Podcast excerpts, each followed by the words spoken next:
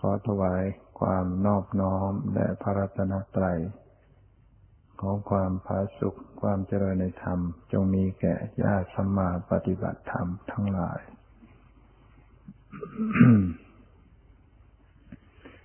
ต่อไปนี้จะได้ปารกธรรมะ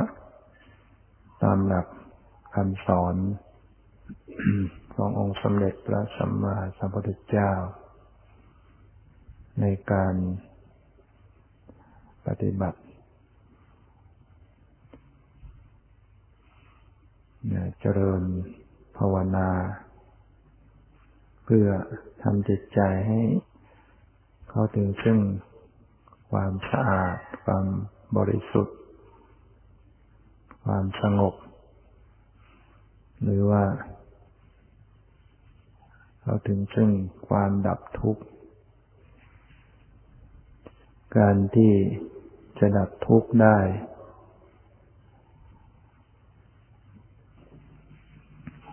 อาศัยการมีปัญญา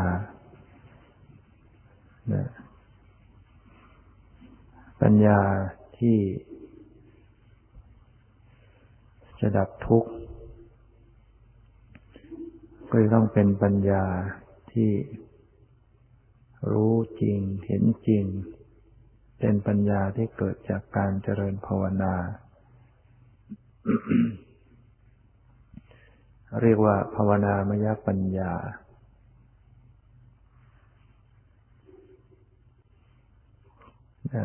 อาศัยการเจริญสติสมาธิ มีองค์มรรค ประชุมกันพร้อมทำให้เกิดความรู้แจ้งเห็นจริงขึ้น แล้วก็สามารถจะตัดกิเลสให้ขาดลง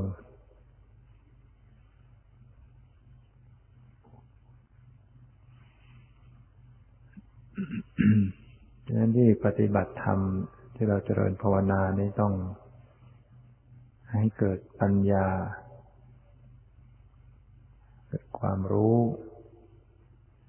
เกิดความเห็นแจ้ง เกิดความเข้าใจที่ถูกต้อง ไม่ใช่ว่าเราไปทำให้มันนิ่ง แล้วก็สงบ มากมากดับความรู้สึก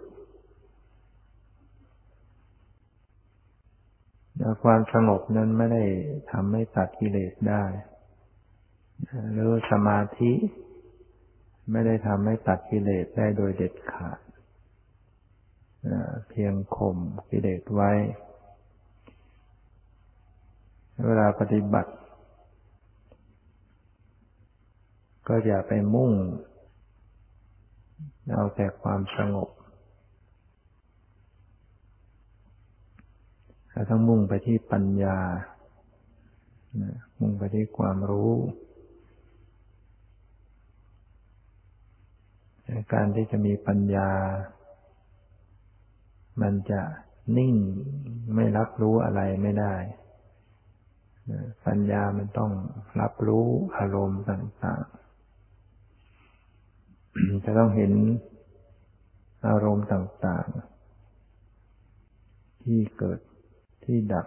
ที่เปลี่ยนแปลง จึงจะมีความรู้เห็น ที่เป็นปัญญา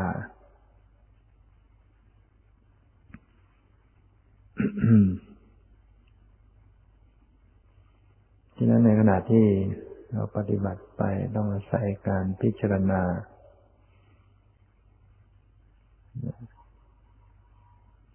การพิจารณา ก็อย่าให้เป็นการคิดนึก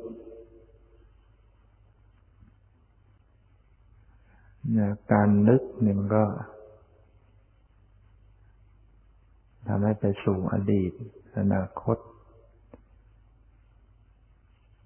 การนึกกับการระลึกคนละอย่างกันระลึกมันเป็นตัวสติ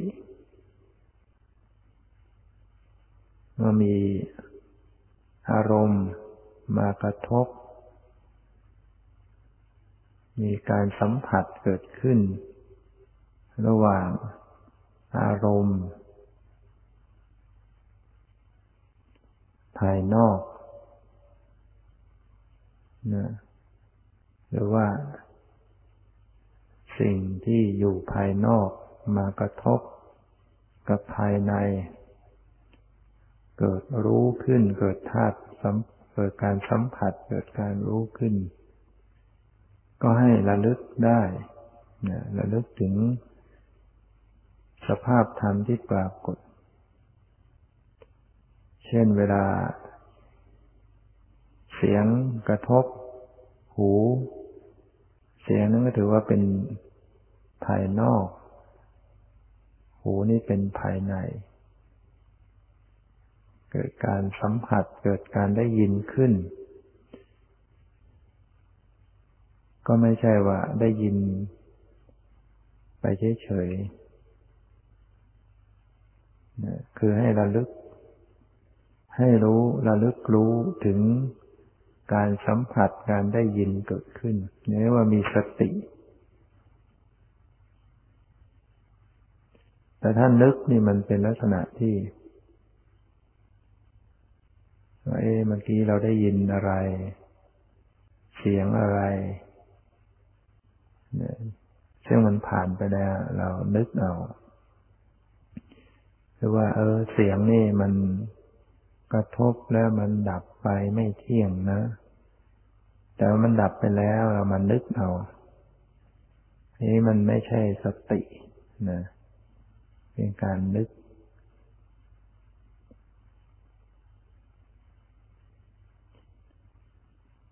หรือว่าในทางจิตทางมโนทวาร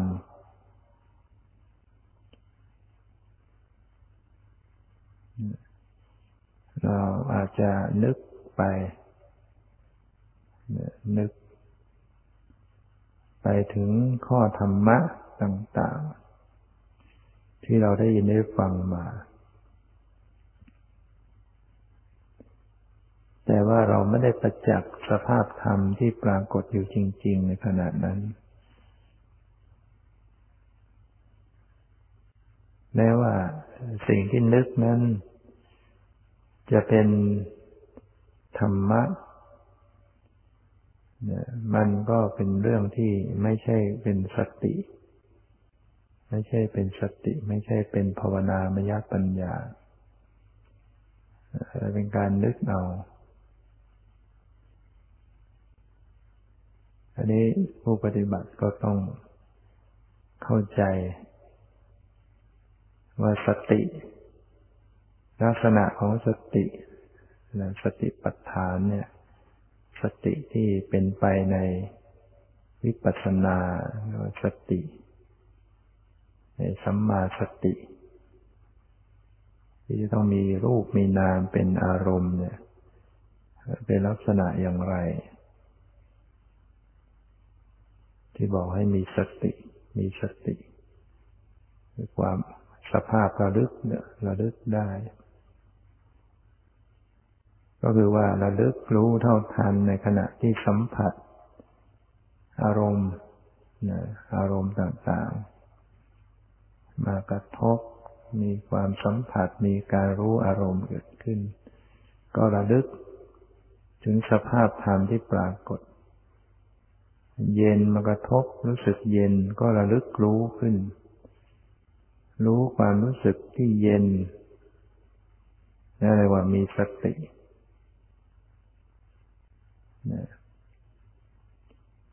เวลายกแขนขึ้นมามันก็มีลักษณะความตึงความไหว ก็ระลึกก็รู้สึกระลึกขึ้น ระลึกรู้ถึง ลักษณะที่มันตึงที่มันไหวเรียกว่ามีสติ เหยียดแขนออกไปก็มี ความรู้สึกในแขนนั่นแหละที่มันรู้สึกมันหย่อนมันไหวก็ระลึกรู้ขึ้นถ้าขาดสติก็หมายถึงว่า เหยียดแขนไปเฉยๆแต่ว่า จิตใจก็เลื่อนลอยไปอย่างอื่น ไม่รู้สึกที่แขนที่กำลังเคลื่อนไหวไป หรือว่าเดิน ยกเท้า เวลาเดินก็จะต้องมีการยก ยกเท้าขึ้น แล้วก็ก้าวไป แล้วก็เหยียบลง ซึ่งในขณะที่ยก ในขณะที่ก้าว ในขณะที่เหยียบ มันก็จะมีสภาพธรรมความจริงอยู่ จะมีความตึง ความหย่อน ความไหว ความแข็ง ดังนั้นถ้ามีสติมันก็เวลาก้าวยกก้าวเหยียบมีการระลึกรู้ถึงสัมผัส ความตึง ความไหว ความแข็งเรียกว่ามีสติเรียกว่าก้าวไปมีสติ ถ้าคนไม่ได้มีสติก็จะเป็นลักษณะที่ก้าวไปเฉยๆแต่ว่าจิตใจไม่รู้ไปอยู่ที่ไหน ใจก็จะคิดอะไรเพลิดเพลินไปเรื่อย ขาก็ก้าวไปแต่ใจก็ไปอย่างอื่นเรียกว่า อย่างนี้ไม่มีสติ ก้าวไปอย่างไม่มีสติ ที่เราปฏิบัติมาฝึกหัดการปฏิบัติก็ ก็คือให้รู้รู้สภาพธรรมที่กำลังปรากฏ รู้ความรู้สึก รู้สัมผัส มันมีธรรมชาติที่ ปรากฏอยู่ในกายเนี่ย เราจะเอาว่าคอยสังเกตความรู้สึกก็ได้นะนะมันมีความรู้สึกที่ส่วนไหนของกายก็คอยระลึกรู้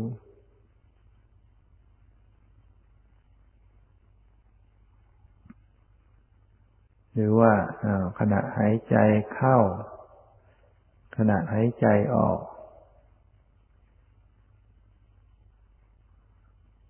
ก็ระลึกรู้ รู้สึก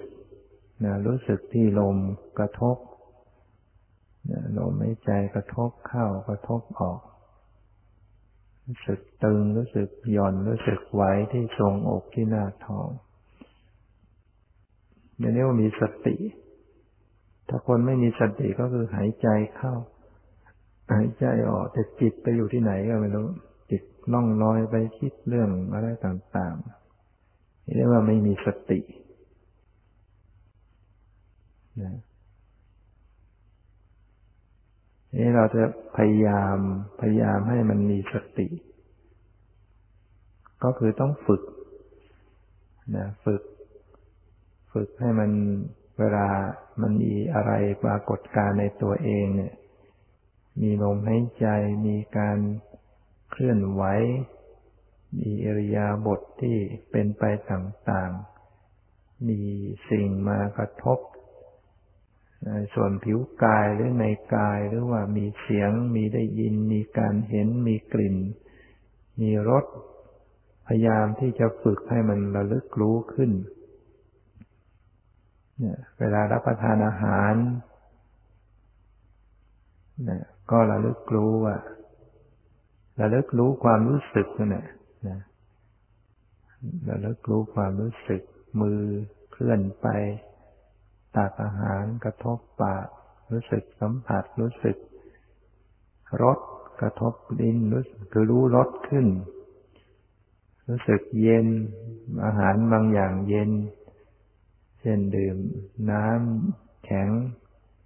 อาหารบางอย่างร้อน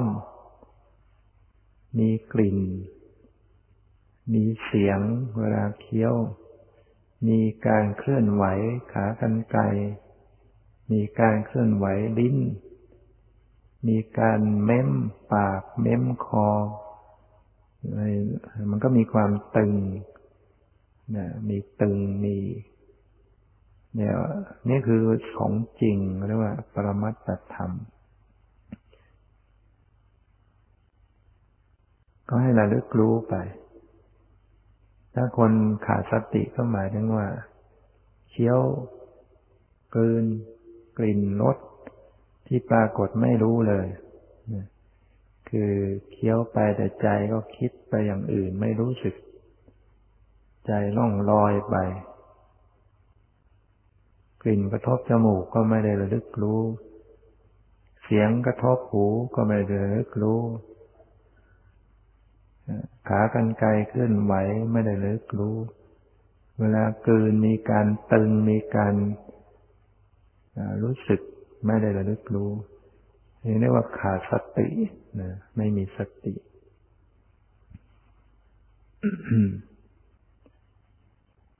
ที่เราปฏิบัติธรรมก็ก็ทำเริ่มฝึกหัดให้มันระลึกรู้ขึ้น ในสัมผัสต่างๆที่มีอยู่ ในหกที่ด้วยกันคือที่ตาที่หูที่จมูก ที่ลิ้นที่กายที่ใจ ตาก็พอลืมตาก็สัมผัส สีต่างๆ ภาพกระทบเกิดการเห็น เราไม่ได้ปฏิบัติก็คือไม่ได้เคย รู้ไม่เคยระลึกรู้ถึงสภาพการเห็นเลยแต่เวลามาปฏิบัติเราก็ฝึกระลึกรู้ขึ้น เวลาเล็งแลไป เห็น ให้ระลึกรู้ขณะหนึ่งขณะหนึ่ง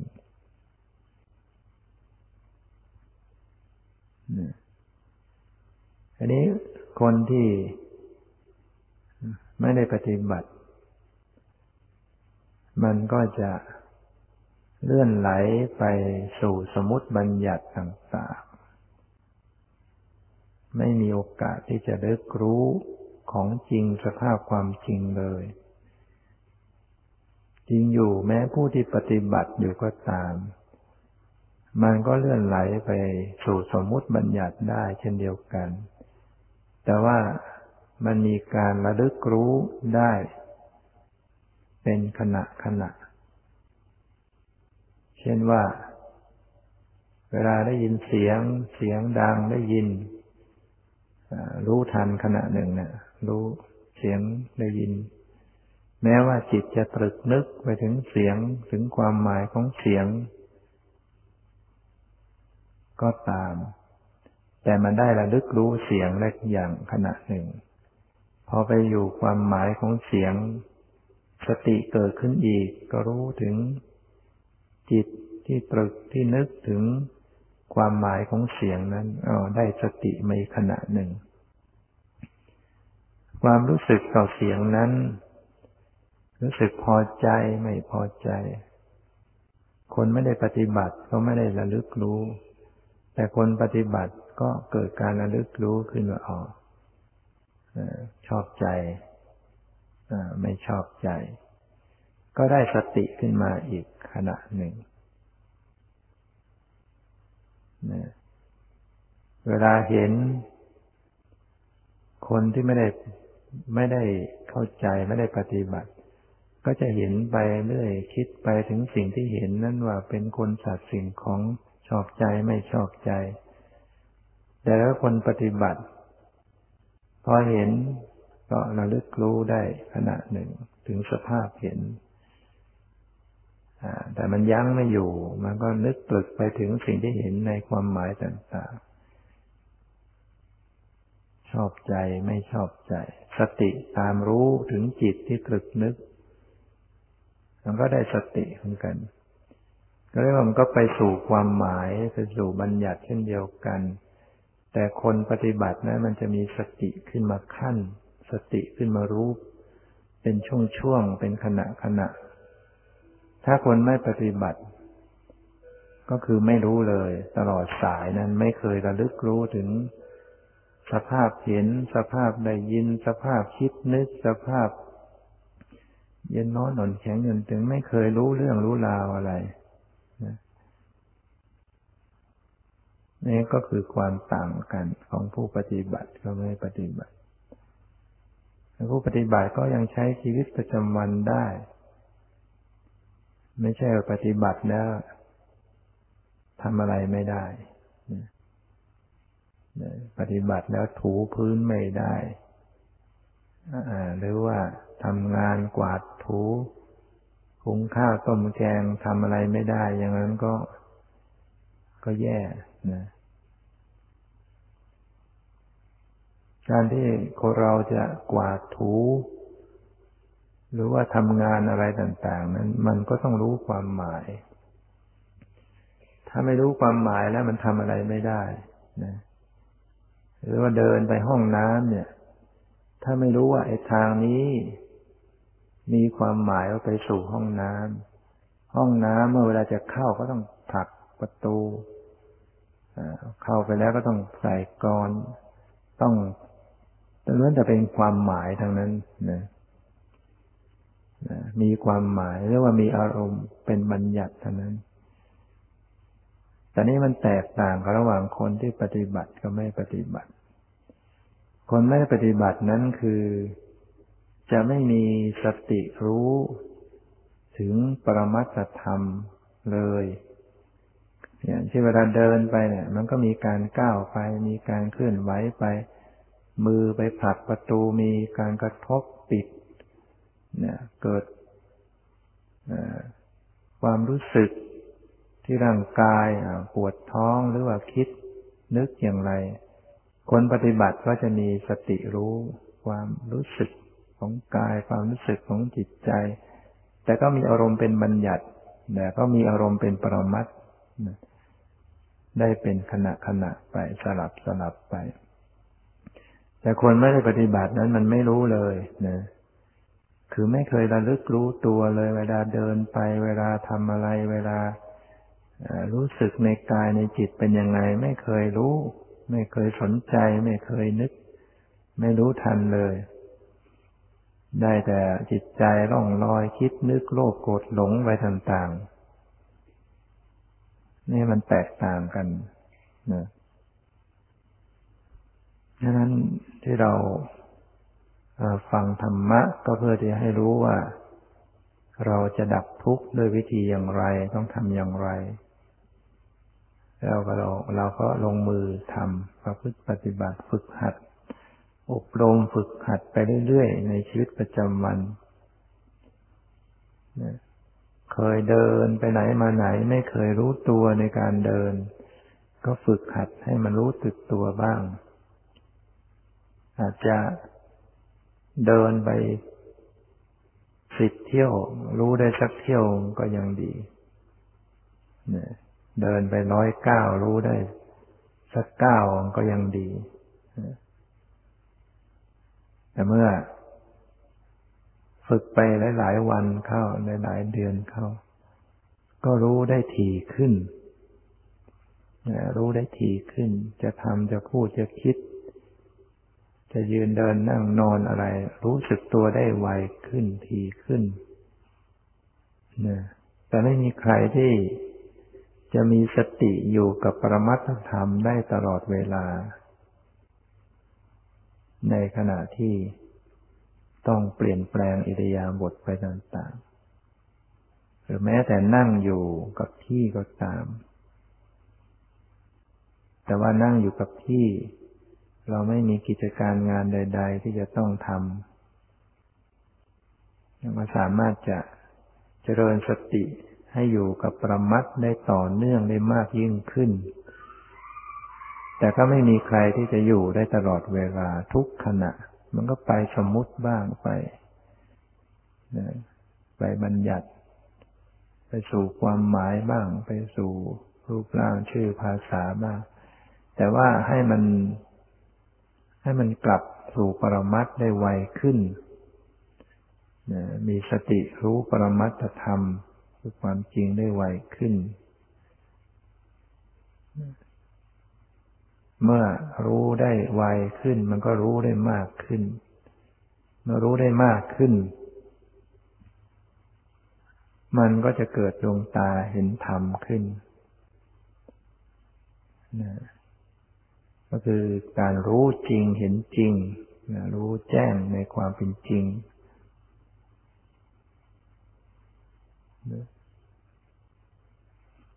ดวงตาในที่นี้ก็หมายถึงปัญญาหรือว่าความเห็นในใจ ความรู้เห็นในใจเกิดขึ้นแจ่มแจ้งในความเป็นจริง จนสามารถที่จะละนะละตัดกิเลสนะออกไปจากจิตใจได้ ตามส่วนของปัญญานั้น ๆ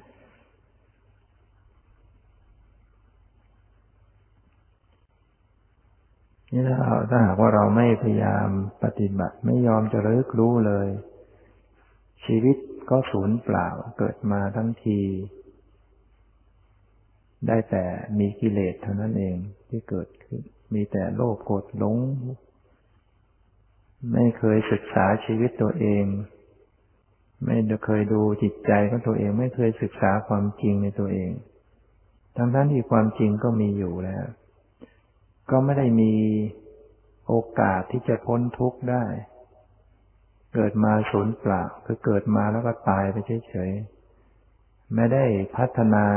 ชีวิตจิตใจตัวเอง ที่จะขยบฐานะให้เป็นผู้มีปัญญา พัฒนาชีวิตตัวเองให้มันหลุดพ้นจากวัฏจักรแห่งการเวียนว่ายตายเกิดได้เรียกว่าเกิดมาฟรีเป็นโมฆะ พระพุทธเจ้าว่าตรัสเรียกโมฆะบุรุษ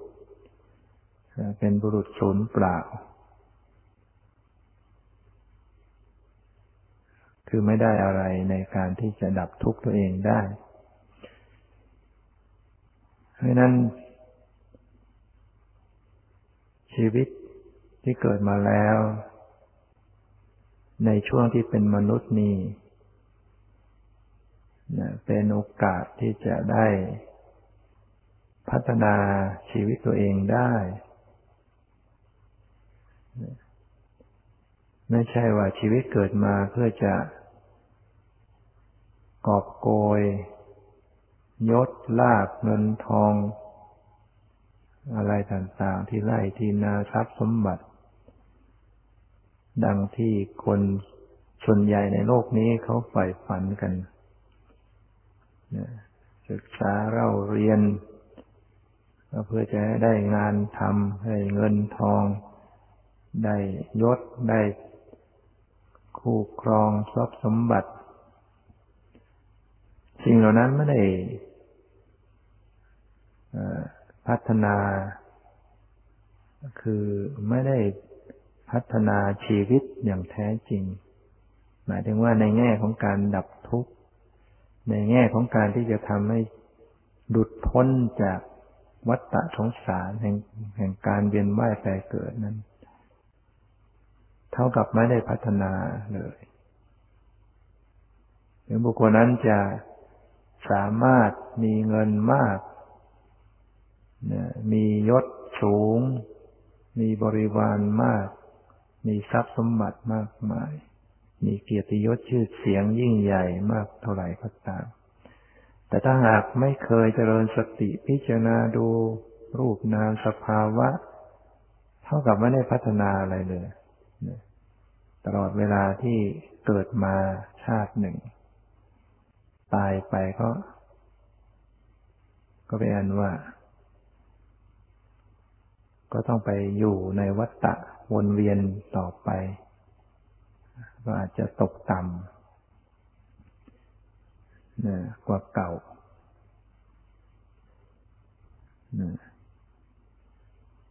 จริงอยู่แม้บางท่าน อาจจะเกิดมาแล้วก็ทำบุญสุนทานทำบุญมาก มีการตักบาตรทำบุญ มีการไหว้พระ สวดมนต์ทอดกระถินผ้าป่า สร้างโบสถ์สร้างวิหารอะไรไว้อยู่เสมอก็ตาม แต่ไม่เคยได้เจริญสติพิจารณา สภาพธรรมในตัวเองก็เท่ากับไม่ได้พัฒนา อย่างแท้จริงไม่ได้พัฒนาจิตวิญญาณของตัวเองอย่างแท้จริงอะไร ในการที่จะดับทุกข์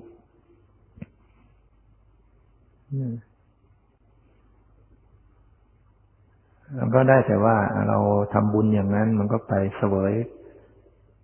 โลกโลกิยะสมบัติอีกนะไม่ใช่ว่าจะจะดับทุกข์ได้ไปเป็นนางฟ้าเป็นเทวดา มันก็มีกิเลสตามไปมีโลภโกรธหลงติดตามไปอีก หมดอายุไขก็ตกต่ำ ลงนรกก็ได้เทวดาดิ่งลงนรกก็ได้ ฉะนั้นถึงจะ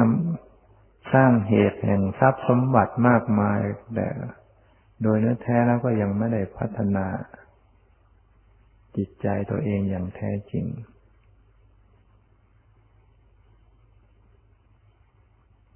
ฉะนั้นคนถ้าอีกคนพวกหนึ่ง แม้ว่าจะไม่ได้ ทำบุญไม่ได้มียศถาบรรดาศักดิ์ไม่มีเงินไม่มีทอง แต่ว่าชีวิตเป็นไปด้วยการเจริญสติอยู่ ศึกษาในชีวิตตัวเองอยู่เสมอ พิจารณาดูรูปนามอยู่ นี่คือผู้ที่ได้พัฒนานะแม้ว่าชาตินี้ไม่สำเร็จ แต่มันก็ยังได้มีโอกาสพัฒนาขึ้นขยบเลื่อนชั้นขึ้นไปได้บ้างนะยังใกล้เข้าไปบ้าง ยังมีเหตุมีปัจจัยที่จะได้ไปสะสมในด้านการปฏิบัติในภพต่อต่อไปได้อีก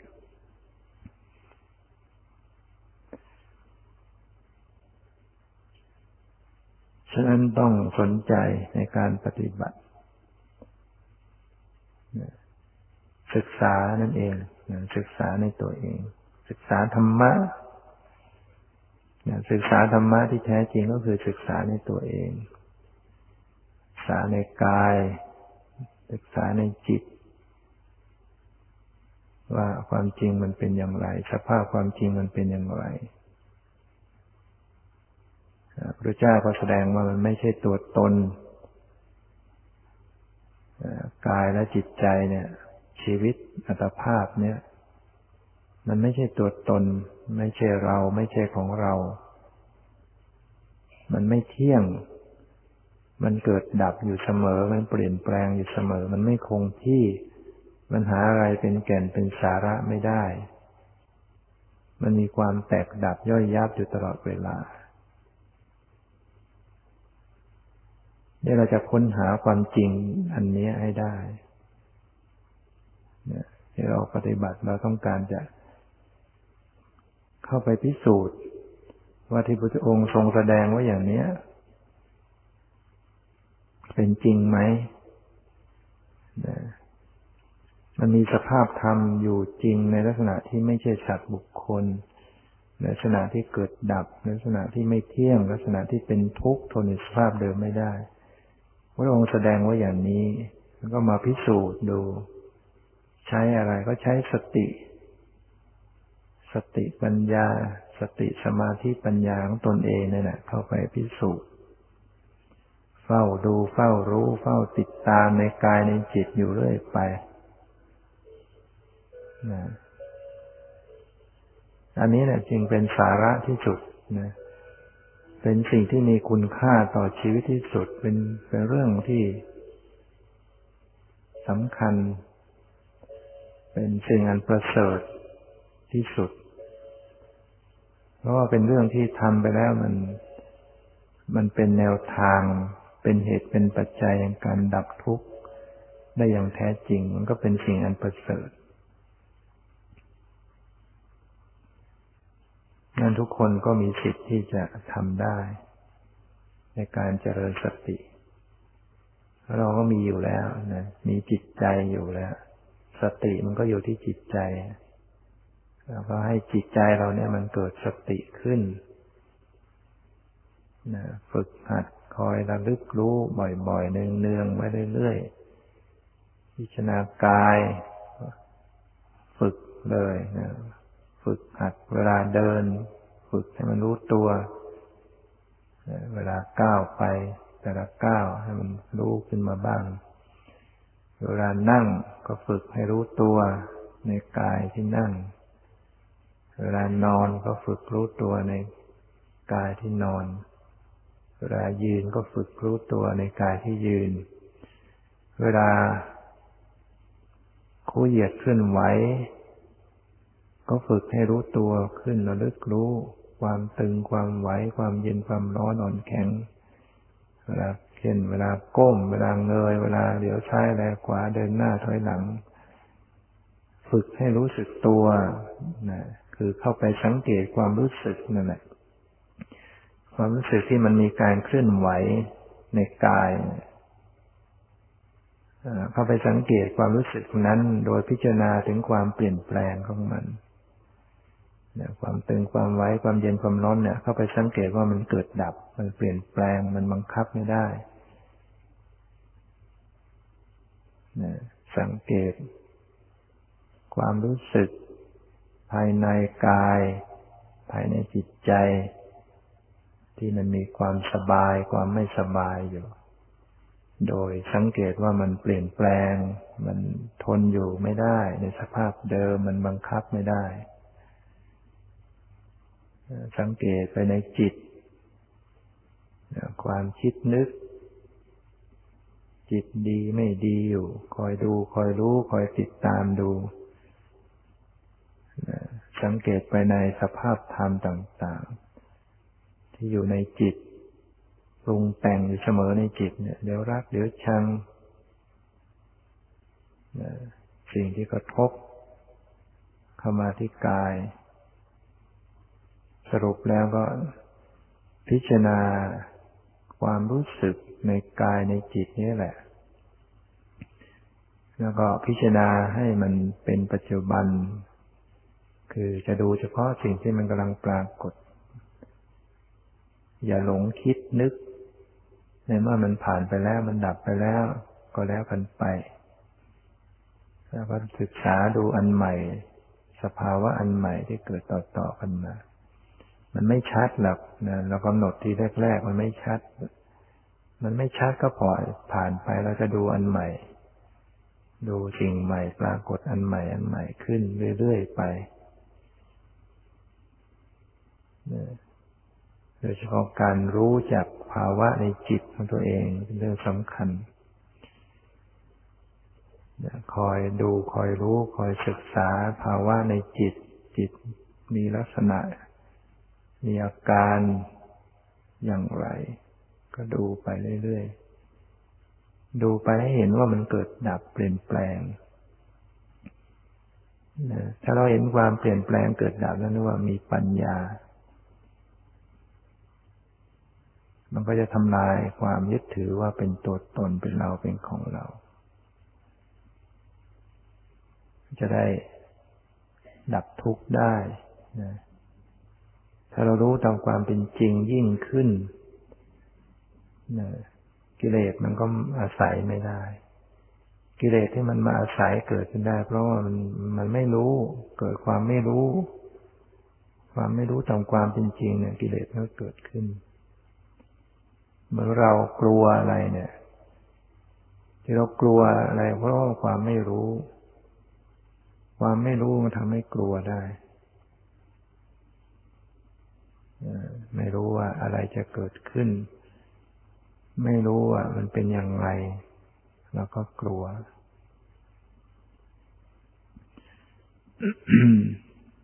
เพราะนั้นกิเลสทั้งหลายแหละความโลภความโกรธความหลงอะไรต่างๆ มันอาศัยของอาศัยอวิชชาความไม่รู้อยู่ ความไม่รู้ตามความเป็นจริงนี่แหละกิเลสมันก็เกิดขึ้นต่าง ฉะนั้นถ้าศึกษาประพฤติปฏิบัติให้รู้แจ้งเห็นจริงถึงที่สุดแล้วกิเลสก็จะอาศัยไม่ได้ กิเลสก็ถูกทำลายไป เราก็จะได้พ้นทุกข์หลุดพ้นจากวัฏสงสาร อย่างน้อยในชีวิตชาตินี้เราก็จะได้มีความสงบจิตใจ มีจิตใจสะอาดปกติอยู่ได้ ไม่ทุกข์กทุกข์ใจเล่าร้อนจิตใจ หรือว่าบรรเทาหรือว่าระงับหรือว่าปกติได้ ช่วยให้จิตใจ มีความเป็นปกติได้ ถ้าเราไม่เคยปฏิบัติปฏิบัติไม่เป็น ก็ไม่รู้จะทำยังไง เวลาจิตมันกลุ้มอกกลุ้มใจเสียอกเสียใจเล่าร้อน ไม่รู้จะทำให้จิตใจปกติได้อย่างไร ก็ได้แต่ทุกข์ทรมานอยู่ แต่ถ้าเราปฏิบัติเป็นฝึกหัดเป็นเราก็สามารถจะแก้ไขในจิตใจ ที่ทุกข์เดือดร้อนนั้นให้ให้ปกติ จิตใจมีความสงบระงับจากกิเลส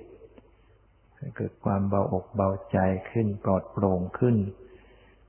ก็โดยสายธรรมะสายปฏิบัติก็คือสติปัญญานี่แหละนั้นธรรมะจึงเป็นที่พึ่งได้อย่างแท้จริง ธรรมะดับทุกข์ได้จริง ๆ ถ้าเรา ได้ทำให้เกิดขึ้นในจิตใจ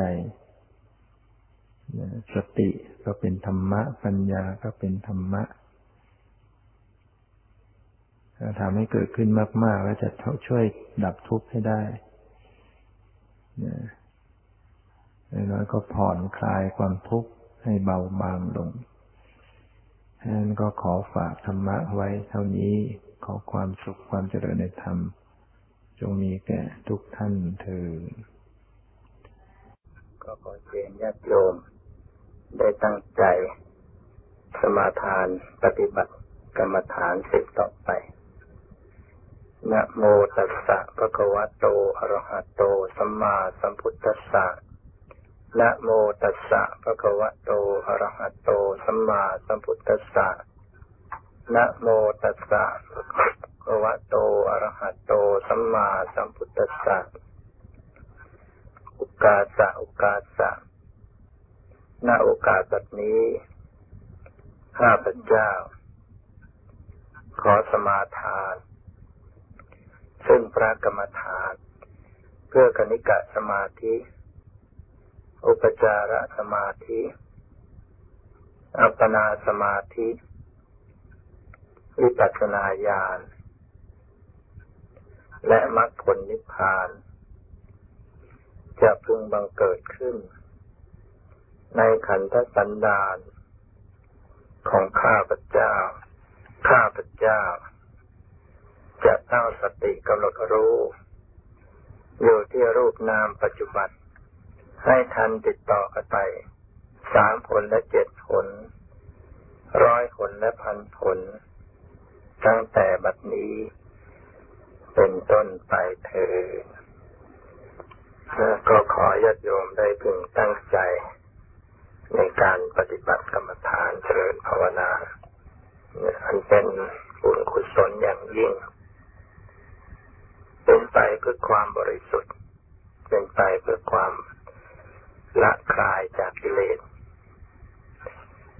เพื่อความดับทุกข์อย่างแท้จริง ก็ขอญาติโยมได้ตั้งอกตั้งใจ นั่งสำรวมกายสำรวมจิตใจน้อมจิตใจมาทำความระลึกรู้สึกตัวตัวพร้อม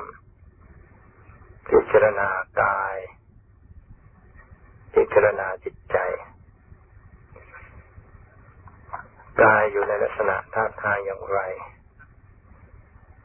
ก็น้อมจิตมาสัมผัสรู้กายของตนเอง ทำใจสระละวางจากเรื่องราวต่างๆนะไม่คิดไปถึงเรื่องที่ผ่านมาแล้ว ไม่คิดไปอย่างเรื่องที่ยังมาไม่ถึง มีสติสำรวมจิต ให้อยู่กับปัจจุบันอารมณ์น้อมจิตมาสัมผัสรู้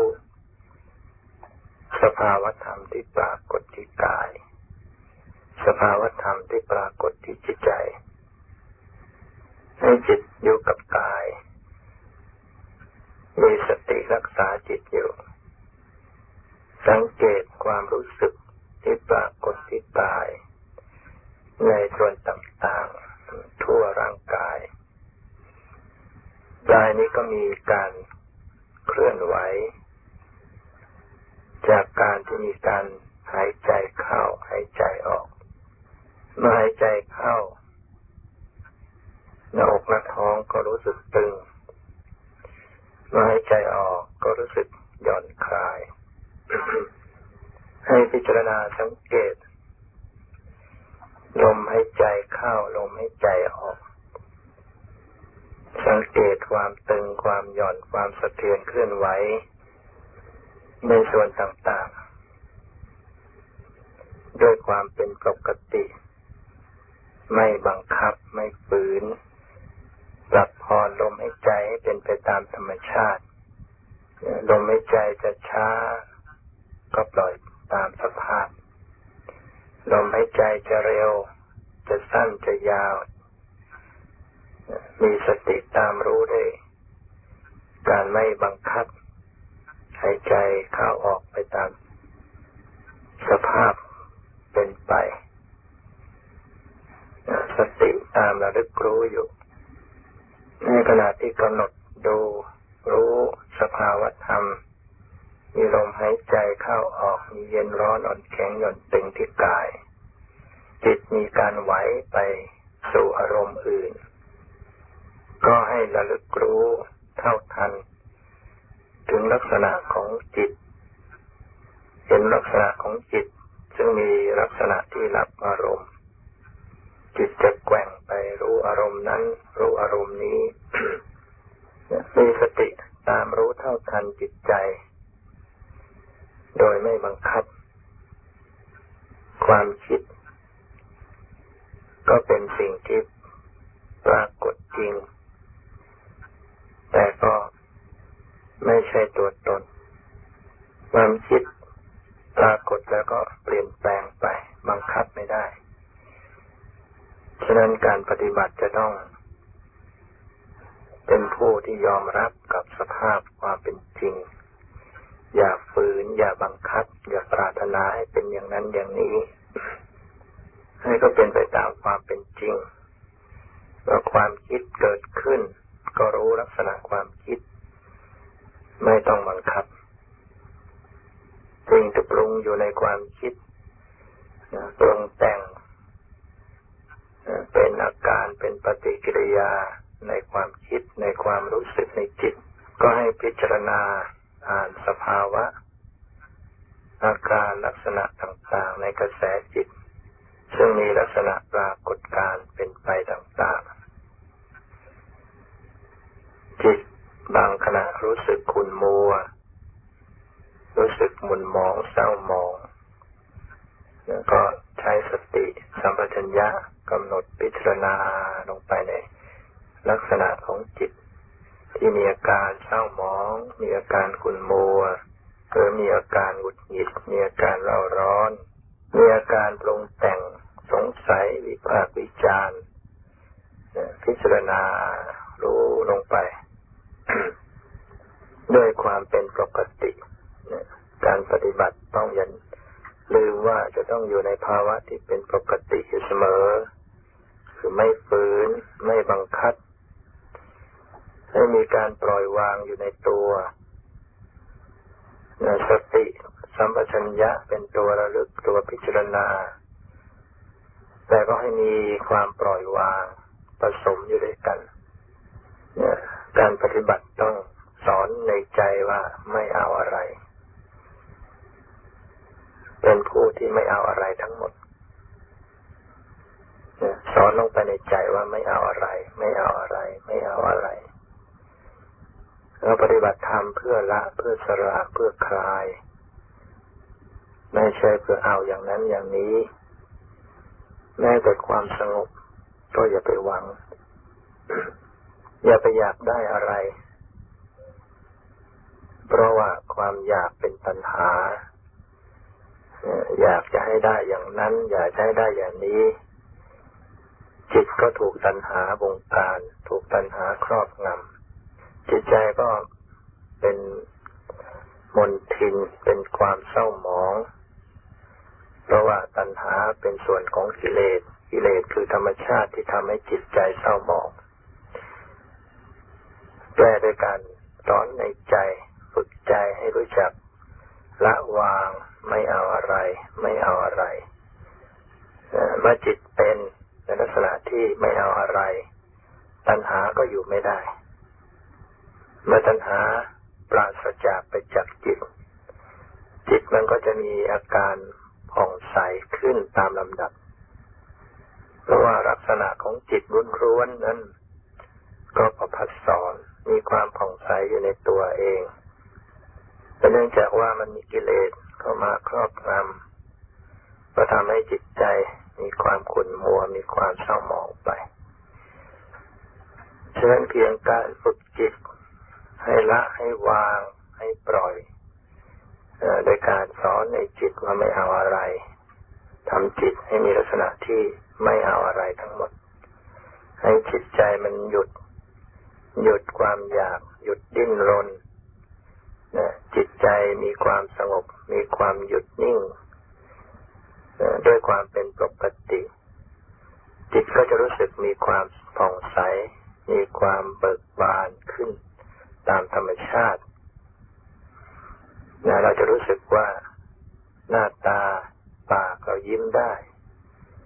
เนี่ย ถ้าปฏิบัติให้จิตมีการปล่อยวางเนี่ย เราจะรู้สึกยิ้มขึ้นเราจะสังเกตความรู้สึกที่ปากที่หน้าเรา ว่ามีการแย้มยิ้มขึ้น แต่ถ้าจิตมีความสะอาด มีความผ่องใสเนี่ยก็ต้องยิ้มได้ปฏิบัติแม้ว่าเรานั่งอยู่คนเดียวจิตใจก็มีความเบิกบานยิ้มอยู่คนเดียวเรียกว่าจิตตัชรูปใบหน้าปากที่ยิ้มแย้มขึ้น ก็เป็นรูปที่เกิดจากจิต เมื่อจิตใจสะอาดจิตใจปลอดโปร่งจิตใจผ่องใส หน้าตาปาก ซึ่งเป็นรูปก็จะผ่องใสยิ้มแย้มแจ่มใสไปด้วย ผู้ปฏิบัติสามารถเจริญสติกำหนดความรู้สึกของรูปที่ใบหน้าที่ปาก สัมพันธ์กับความรู้สึกที่จิต เห็นลักษณะของจิตที่มีความสะอาด มีความผ่องใสหน้าตา มีความยิ้มแย้มแจ่มใส จิตใจมีความเบิกบาน พร้อมด้วยมีความรู้อยู่ มีสติสัมปชัญญะรู้อยู่ มีความตื่นอยู่ในใจ มีความเบิกบานขึ้นในใจ อันเป็นลักษณะของพุทโธ เป็นลักษณะของพุทธะ เรียกว่าพุทโธพุทธะได้ปรากฏขึ้นในใจมากน้อยตามความสะอาดของจิต ถ้าจิตใจมีความสะอาดมีความบริสุทธิ์มากขึ้นเท่าไรใจก็จะมีความผ่องใสขึ้นมากเท่านั้น มีความรู้ความตื่น ความเบิกบานมากขึ้น ผู้ปฏิบัติ ใช้สติปัญญาตามพิจารณาสังเกต ความรู้สึกทั้งส่วนที่กาย ความรู้สึกทั้งส่วนที่จิตใจ ให้เห็นว่าเป็นเพียงสภาพธรรมแต่ละชนิด ที่มีความเกิดขึ้นนะมีความเสื่อมไปดับไปอยู่ทุกขณะ แสดงลักษณะความไม่เที่ยง คือโปรนแปรเกิดแล้วเปลี่ยนแปลงไป แสดงลักษณะความเป็นทุกข์คือทนอยู่สภาพเดิมไม่ได้ แสดงลักษณะความเป็นอนัตตาบังคับบัญชาไม่ได้การปฏิบัติเจริญวิปัสสนา ก็คือเกินการเจริญให้เกิดความรู้แจ้ง คือรู้ตามความเป็นจริง รู้จริงตามความเป็นจริงให้เกิดขึ้น รู้จริงก็คือรู้จักรูปจักนามตามความเป็นจริงก็คือเห็นรูปนามมีความเกิดดับ เป็นอนิจจังทุกขังอนัตตา การที่เห็นรูปเห็นนามนั้น อาจจะเรียกชื่อไม่ถูก วันนี้เรียกว่ารูปนี่เรียกว่านาม แต่ว่าเข้าไปเห็นลักษณะความต่างกันนี่เรียกว่านาม แต่ว่าเข้าไปเห็นลักษณะความต่างกัน ระหว่าง ธรรมชาติสองชนิดที่แยก ลักษณะการต่างกันอยู่ ลักษณะอย่างหนึ่ง เป็นธรรมชาติที่ปรากฏให้รู้ แล้วก็เสื่อมสลายไป ไม่สามารถจะรับรู้อารมณ์ได้ แต่ธรรมชาติชนี้เราเรียกว่ารูปธรรม เช่น ความเย็นความร้อน ความอ่อน ความแข็ง ความหย่อนความตึงลมหายใจเข้าออกเนะสีเสียงกลิ่นรส นะสิ่งเหล่านี้เป็นเพียงธรรมชาติที่ปรากฏแล้วก็หมดไป ไม่สามารถจะรู้อะไรได้ ตัวสภาวธรรมเหล่านี้ไม่สามารถจะไปรับรู้อารมณ์ได้ เป็นเพียงเป็นเพียงอารมณ์เท่านั้น คือเป็นสิ่งที่ปรากฏให้รู้เท่านั้น อารมณ์ก็คือสิ่งที่ให้รู้คือสิ่งที่ให้ปรากฏให้จิตเข้าไปรู้ เป็นสิ่งที่ถูกรู้ รูปธรรมก็เป็นเพียงสิ่งที่ถูกรู้เท่านั้น ตัวรูปนั้นไม่สามารถจะรับรู้อะไรได้ ในปัญญาของผู้ปฏิบัติจะเห็นลักษณะของธรรมชาติ ที่มีลักษณะที่ปรากฏ แล้วก็เปลี่ยนแปลงไม่สามารถจะรับรู้อะไรได้นะเช่นความเย็นกระทบ ความร้อนกระทบ ความตึงความไหวลมให้ใจเข้าออกนะ ปรากฏแล้วก็เปลี่ยนแปลงไป เสียงกระทบแล้วก็เปลี่ยนแปลงไปนะสีปรากฏกระทบตาเปลี่ยนแปลงไป อย่างนี้เรียกว่าเป็นรูปธรรม ความเคลื่อนไหวในตาย ก็เปลี่ยนแปลงไปไม่สามารถจะรับรู้อารมณ์ได้พิจารณาเห็น ธรรมชาติอีกประเภทหนึ่ง ปรากฏขึ้นในลักษณะที่รับรู้อารมณ์ได้ เรียกว่า นามธรรม คือในส่วนของจิตและสิ่งที่ปรุงในจิต สิ่งที่ปรุงอยู่ในจิตเรียกว่าเจตสิกนะจิตและเจตสิกก็เกิดร่วมกันอยู่ทำหน้าที่ในการรับรู้อารมณ์ มีความรู้สึกต่ออารมณ์ได้นะนี่เราพิจารณาเห็นความต่างกันแล้ว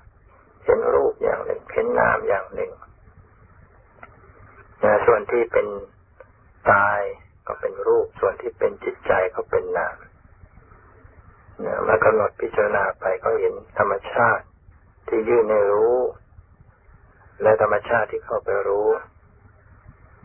เนี่ยตัวสติตัวปัญญา ก็เป็นนามธรรม คือเป็นสภาพรู้อารมณ์ได้เนี่ยสติที่เข้าไประลึกรู้ ก็เป็นตัวเข้าไปรู้อารมณ์ สติไปรู้กาย สติไปรู้จิต จิตจึงเป็นทั้งสิ่งที่รู้และสิ่งที่ถูกรู้ จิต ก็เกิดร่วมกัน จิตกับจิต จิตกับสติก็เกิดร่วมกัน ในขณะที่กำหนดลมหายใจเข้าออกเป็นต้น นั่นจิตกับสติก็เกิดร่วมกันทำหน้าที่ไปรู้ลมหายใจ